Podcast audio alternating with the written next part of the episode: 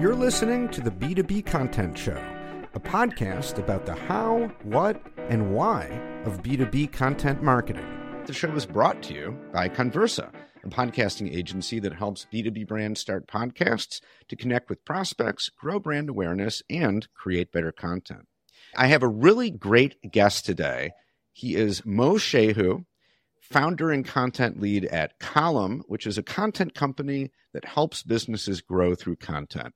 Mo, welcome to the show. I'm really happy to have you on. Thanks for having me on, Jeremy. Yeah, and you know, Mo and I connected on LinkedIn as as I connect with a lot of people that I bring onto the show. And I just want to say LinkedIn is a really cool platform. You know, Mo, you're based in South Africa, right? That's correct. Yeah. So, you know, we probably never would have just sort of randomly run into each other or found each other if not for a platform like LinkedIn. So, but it's really cool that we did because you are a very interesting marketing, B2B marketing leader. And so I'm really excited to dive into our topic today. And our topic is it's something that you said when we talked just the other day to prepare for this interview. And you said that one of your mottos I think both kind of personally and for your business is content is your edge. And I like that a lot. It's it's intriguing. And so I want to start by asking you, what do you mean by that? So I'll start off with how we met, which as you already mentioned was LinkedIn. So for context, I saw a podcast that you'd done with someone else and they posted it on LinkedIn and I went and I checked it out and I loved the insights and I went over to the website and I saw all this other content that you created, and I said, this person is extremely interesting, and I would love to have them in my network.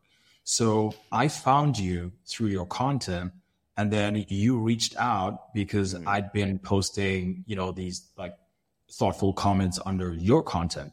And so content brought us together, which is actually a great segue to this mantra that I kind of live by and work with that content is your edge. And what I mean by that is because content is how you communicate with the world, if you work, especially in B2B, your business and your career are almost entirely built on content. And content is how people find you. Content is how you communicate what it is that you're selling and the benefits of it and why people should buy from you and why they should pay attention.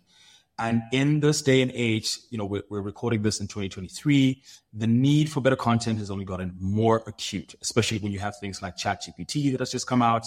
The search engines are making big inroads with AI in their products. So companies and individuals need to stand out even more. Now, content isn't just about what you write. It's also about what you say. So it's not just like written blogs. It's also your spoken sales calls. It's not just social media posts. It's also podcasts like this one we're doing. It's not just your sales decks. It's also what you put in your investor financials. So we talk a lot about how content is your edge and how content transcends marketing, which is how a lot of businesses view content today. They mm-hmm. think of it as, okay, we're going to put out a few social media blog posts and, you know, uh, so, social media posts and we're going to put out some, some blog posts for SEO, but content goes beyond just that. And hopefully we'll get a chance to talk a little bit more about that, how content permeates and actually supports the whole company. Yeah. Okay. So we're definitely going to talk about that before we get to that, I want to I want to ask you about something else though. Like in in what you were just saying, I think you mentioned that, you know, content is your edge, right? And that good content can lead to like what we're doing right now. And I you make a great point that, you know, it's through our exchange on LinkedIn, which happened of course in the form of content, kind of like everything does. One thing kind of led to the next, and now we're actually talking and having a conversation, which is is its own sort of special kind of content that works if the content is good, right? Yes. Not just any content will necessarily spark, you know, the kind of relationship you're work, you're looking for. So, so I, I, I guess I want to ask you like an extremely broad and open-ended question, but you know, what makes content good? What makes some kind of content stand out to make you say like, oh wow, there's okay. I want to learn more. You know, I want to go to the website. I actually want to meet this person or this group of people. You know, how, what does that look like for you? So, a little bit of context here. When I say content is your edge, as you probably know, edge is another kind of word for a sword, a knife. The whole point of content is to cut through the noise. Mm. So when we say content is your edge, we mean content is literally the thing that's going to allow you to cut through the noise and reach your customers and reach top job candidates for your company and reach investors who are going to fund your business. So the whole point of content and content marketing and, and content sales and, and HR content and all the other different forms of content is for you to continuously continuously sharpen your edge. In other words, doing the things that make you special within the market that you're playing in. You cannot sound like everybody else. You have to lean on that which makes you special. So in your case, for example, that would be conversations with subject matter experts. Now, sure, you could write white papers, right? You could spend the rest of your career writing white papers and you'd probably be pretty good at it, but that wouldn't be your edge. Conversations like this are what have allowed you to build such a successful podcasting business. It's what has allowed you to reach almost 300 episodes because you're good at this type of content. So for businesses, it's not so much about what type of content they create is what makes them unique within the market. What's their point of view? A lot of content nowadays, especially from an SEO perspective, is black. There's no perspective whatsoever. You know, people are saying the same thing everyone else is saying. They're trying to hit as many keywords as possible. There's no perspective. There's no angle. There's, there's, there's no bite, if we can put it that way. So your sword is dull. And as anybody who's ever used a dull knife will tell you, it's mm. actually more dangerous to cut with a dull knife than it is to cut with a sharp knife.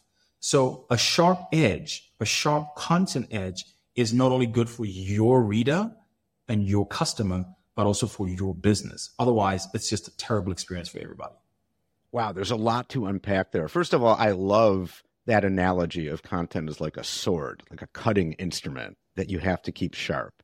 I think that really kind of captures a lot of of the larger discussion about content and like what makes content good you're right it cuts through. But but how? You know how, how do you cut how do you fashion content to cut through? And i and then i think you're bringing up another really good point which is that you're right. Like for me because i'm in the podcast world i specialize in podcast content. And over time i've gotten better and better at doing these kind of interviews to the point where I'm very pretty confident I can do this well and create content that is going to stand out because I've practiced it a lot and I'm it just sort of and it comes to me naturally to a certain degree.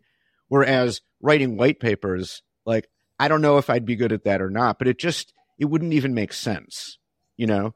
Just because that is a kind of content that people produce I'm not going to do it because I don't know how to do it. I don't think it would serve my business very well you know? It doesn't and, and I think that matters for any content marketing function because it's like you should you should gravitate toward the things that you can do really well, right? And that makes sense for your business as opposed to trying to do everything under the sun and do everything maybe okay. You know what I mean? Yeah. I totally agree. And you know, Jeremy, you've kind of answered your own question there of what makes good content great it boils down to expertise, and expertise is a function of immersion. So you've been immersed in the podcasting and the radio world. You know, for, for people who are familiar with your career, you've worked in, in radio and podcasting for what, two decades now? So you've been doing this for a very long yeah, time. You've been in, yeah, you've been immersed in the podcasting and radio game.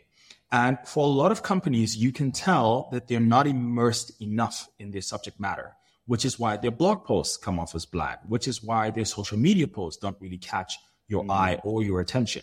And the way for you to immerse yourself and create immersive content that your reader then gets lost in is for you to either really know your stuff or to talk to the people who know their stuff. So in your case, you do the second one, right? You talk to people who know their stuff yeah. so that you can immerse yourself in their world and glean their insights, which then allows you to create even better content that attracts more subject matter. Sorry, to create better content that attracts more subject matter experts so that then the cycle just keeps going. And so the grinder just keeps sharpening that knife over and mm. over and over again. So it, it boils down to how well do you know the subject matter and how deep are you willing to immerse yourself in it?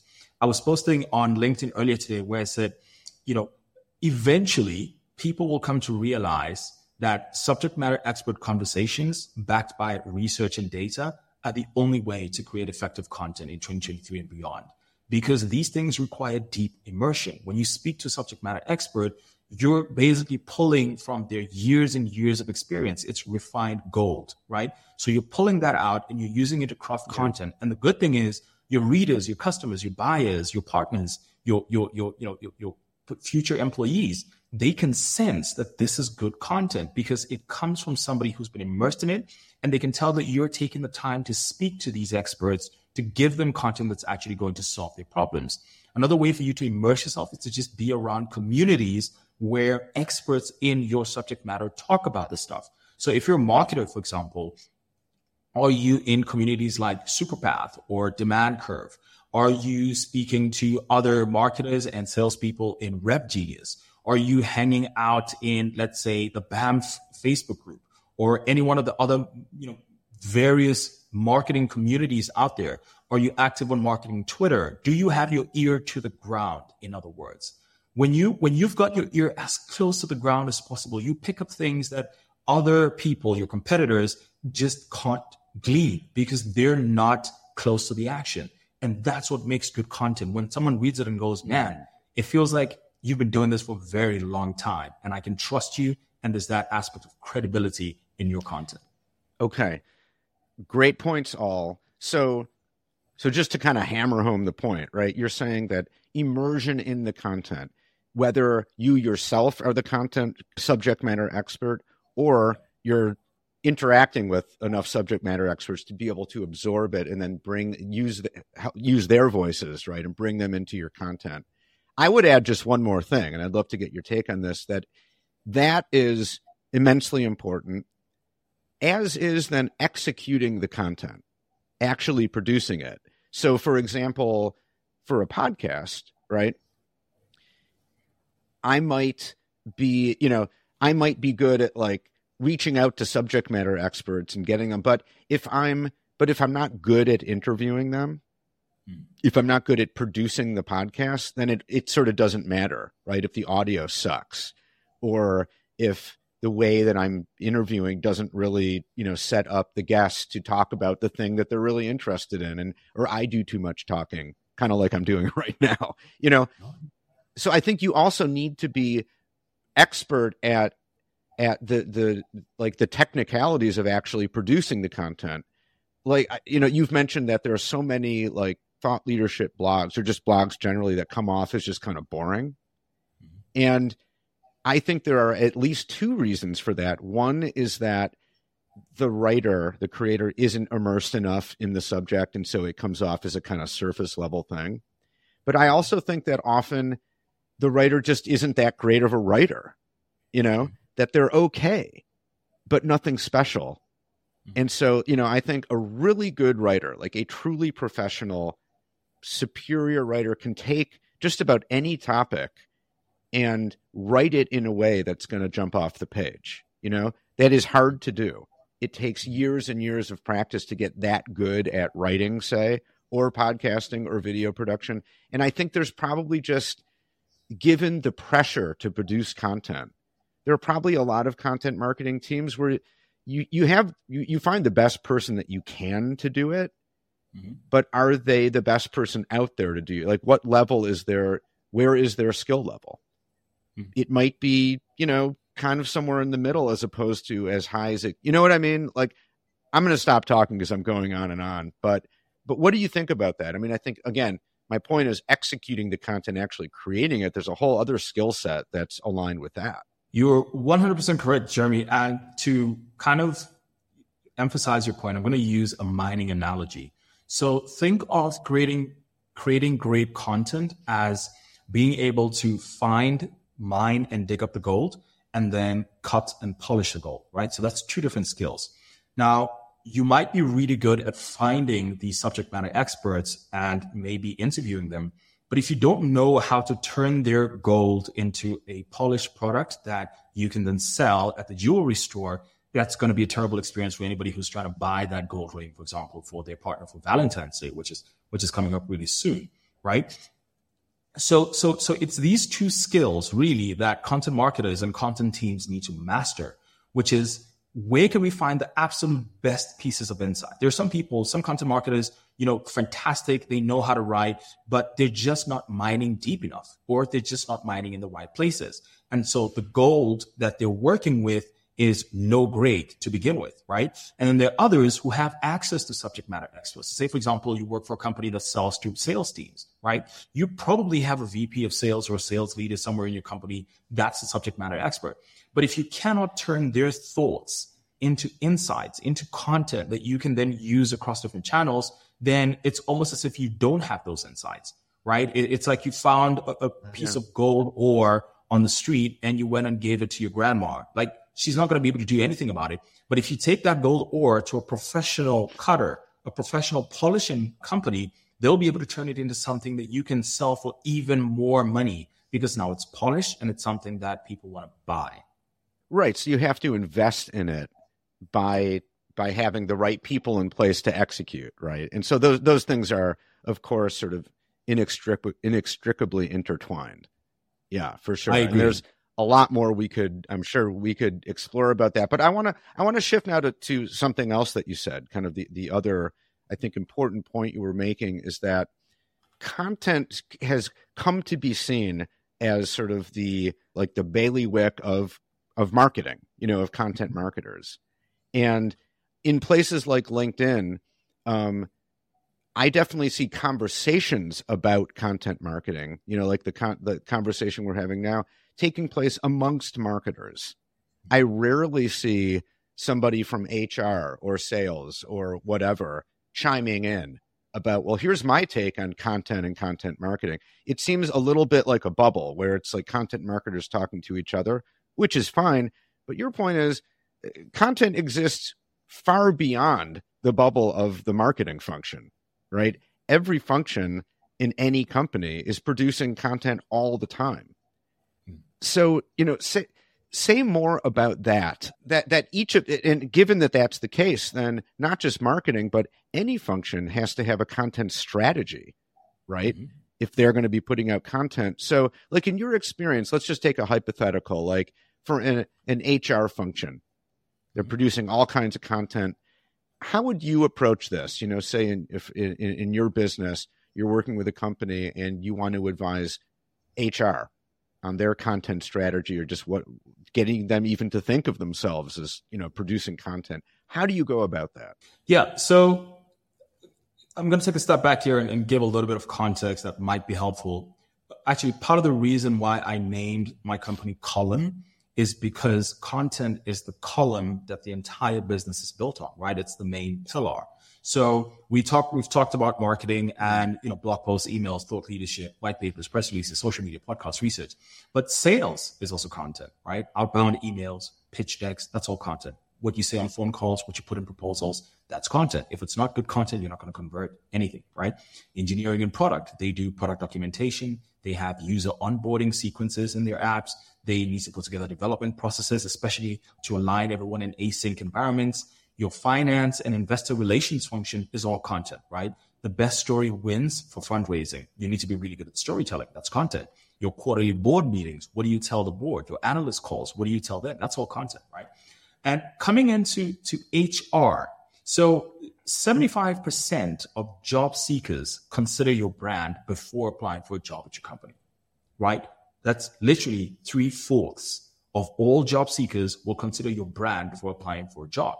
Now, if you're a visible company leader, especially a visible HR leader, you've got a far better chance to sway candidates to you, right? So if you think about and the typical candidate journey, the first interaction a candidate has with your company is most likely going to be the job ad. A job ad is just content, right? You're telling them what they can expect, how they're going to contribute, how you're going to value them, what chances of promotions or advancement they've got in the company. But top candidates aren't going to just read that and stop there, right? They're going to do their research. They're going to go on LinkedIn. They're going to look at what your people are saying about the company and about the work that they're doing, right? So savvy candidates don't believe your job ad wording about your perfect culture or how your family, okay? They're going to do their research. Now, if you're an invisible HR leader, especially, right, or an invisible hiring manager, you barely post content, your, your presence on LinkedIn is sporadic, you're leaving a lot to the imagination, which isn't always a good thing, especially if you don't have a strong employer brand. So without your perspective as an HR leader or as a hiring manager, the only thing left for this top candidates to base their decision on is your Glassdoor reviews and messages on the blind app, which is not something you can control, right? So HR content strategy is about controlling the narrative in a way. How do you present the company to top job candidates in the field? And there's many benefits to this, right? You can build your employer brand equity. You can hire faster with fewer resources because now you're attracting them to you. It's more inbound rather than outbound recruitment. You can perform employee training faster because you've got better content for onboarding. You can communicate your company values more effectively. You can boost team morale and improve retention. You can showcase your internal work environment. So something as simple as a video of your team working together or at an offsite or at a team building event this is all content. And, you know, this stuff might seem frivolous, but this is what top candidates are basing their decisions on. They don't know what it's like to work at your company. So your content is the only thing they have to go on. Well, that and your financials and the news and the press and all that stuff. But all of that is content in, in, in its own way. So you, can communicate critical research findings to your network through content. Say, for example, you just discovered that 40% of the American workforce, for, I'm just making this number up, but let's say you discover that 40% of the American workforce is now working parents. As an HR leader or as a hiring manager, you can kind of talk about what does that mean for your company? How are you guys adapting to that? What affordances and benefits and, and, and you know, just perks are you giving to young parents in your company? Because you don't know whether the top candidates in your industry are themselves either young parents or thinking about becoming parents. So they want to know how do you think about this stuff? So HR content strategy, it lets you marinate the best in your industry long before you ever post your first job ad. Yeah. Well, great. Really good point. Which leads me to another question. So, you know, let's say I'm an HR leader.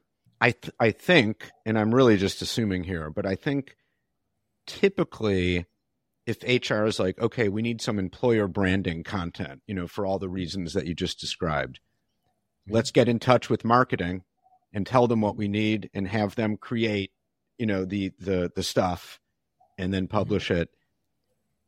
Is that the best strategy or is there an argument to be made that no uh, i me as the hr leader my team we need to create our own content. It's going to be more authentic. We know there's no way marketing can know hr and like employer branding as well as we do because we live and breathe it every day what do you make of that that's that's a great point you're making, Jeremy. And you know, I don't think it's a, an either or thing. I think it's an also and.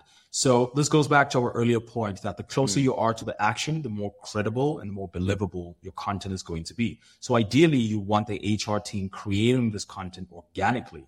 I'm a big fan of building a content culture at organizations. I think everybody should be involved in content and not just marketing. So it's actually in the best interests of the company for the HR leader to get more active on LinkedIn, for the HR business partners to be posting about the experience, and for the HR function to then be working with the marketing function on how best they can distribute this content how best they can produce this content. So whether that means, for example, the HR leader has some new research they want to speak about and marketing helps them get press a press release out or get an interview on a cool podcast hosted by Jeremy Shere.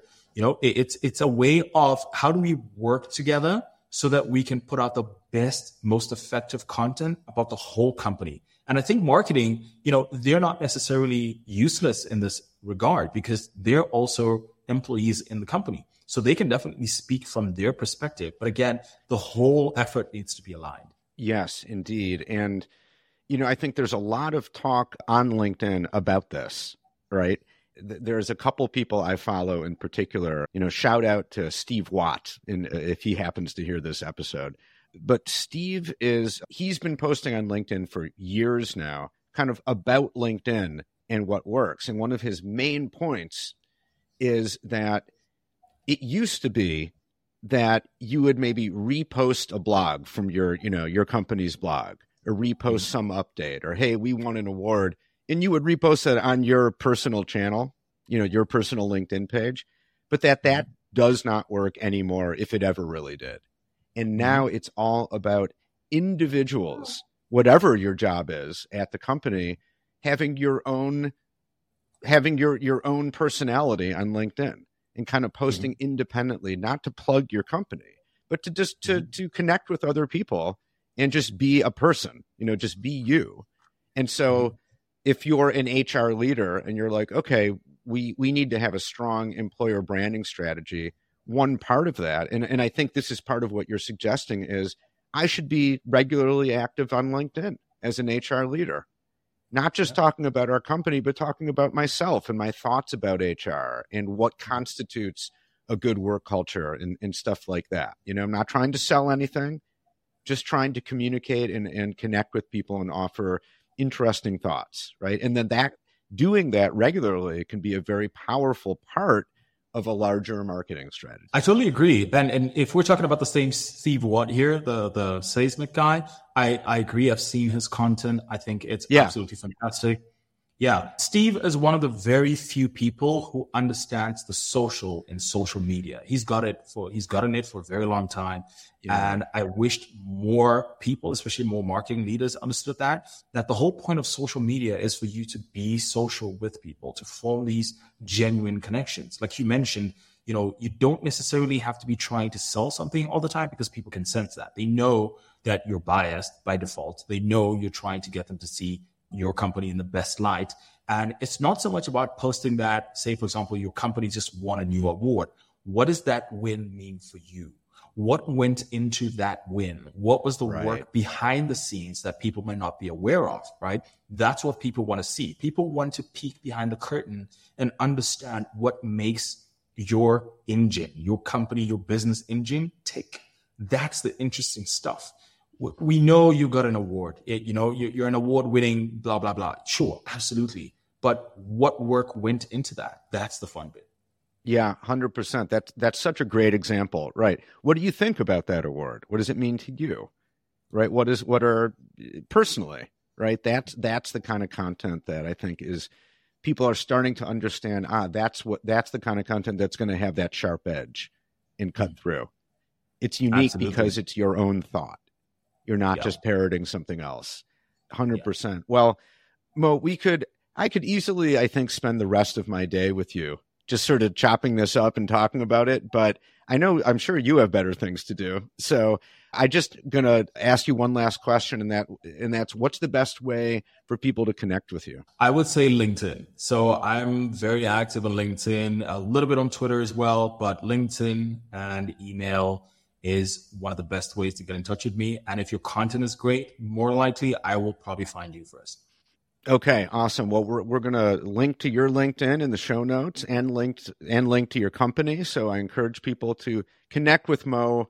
It's a very it's it's a good thing to do. I know that I have benefited immensely already just in the short time that we've been interacting. So Mo, thank you. Thanks so much. This was a fantastic discussion. I really enjoyed it. Thank you, Jeremy, for having me on and for you and Aranza making this a really enjoyable conversation. Appreciate it. That's it for this episode of the B2B Content Show. You can subscribe anywhere you get podcasts on any podcast app. And while you're at it, you might as well give the show five stars and leave an over the top comment about how much you love the podcast. If you'd like to be a guest on the show, or you know someone who you think would be a great guest, let us know. You can contact me at jeremy at connversa.com. That's C O N N Versa.com. The B2B Content Show is brought to you by Connversa Podcasting. Check us out at connversa.com to learn more about how we help B2B brands start podcasts to connect through conversation with the buyers and decision makers you need to get to know to grow your business. Thanks for listening, and we'll see you next time.